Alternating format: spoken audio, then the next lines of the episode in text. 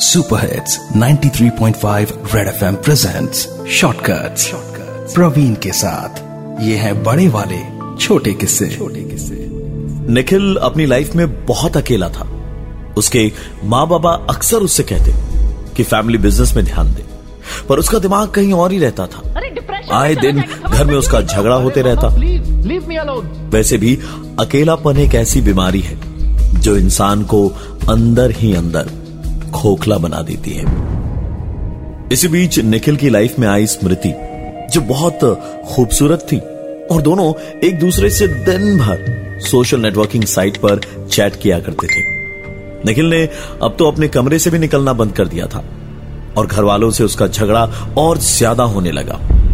अगर कुछ घंटों के लिए स्मृति से बात नहीं होती तो वो पागल सा हो जाता था। एक दिन दोनों चैट कर ही रहे थे। कि निखिल के मॉम एंड डैड दोनों कमरे में आए। और निखिल पर चिल्लाने लगे। अरे अब तो कमरे से निकल दिमाग खराब हो गया क्या तेरा? मम्मी कुछ बोल रही है। सुनाई नहीं दे रहा तुम्हें। जब जाकर झगड़ा शांत हुआ तो निखिल ने सब कुछ स्मृति को बताया। तो उसने उन दोनों की बातचीत को यहीं पर खत्म कर देने को कहा। निखिल मुझे नहीं लगता हमें और ज़्यादा बात करनी चाहिए। Let's end it right here Nikhil ने इस प्रॉब्लम को बड़ी आसानी से हमेशा के लिए खत्म कर दिया। ताकि उन दोनों के बीच कोई इंटरप्शन ना आए।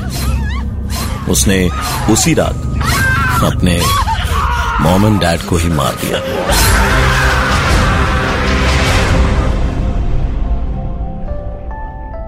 Super hits 93.5 red FM presents shortcuts Praveen के साथ ये है बड़े वाले छोटे किस्से। छोटे किस्से।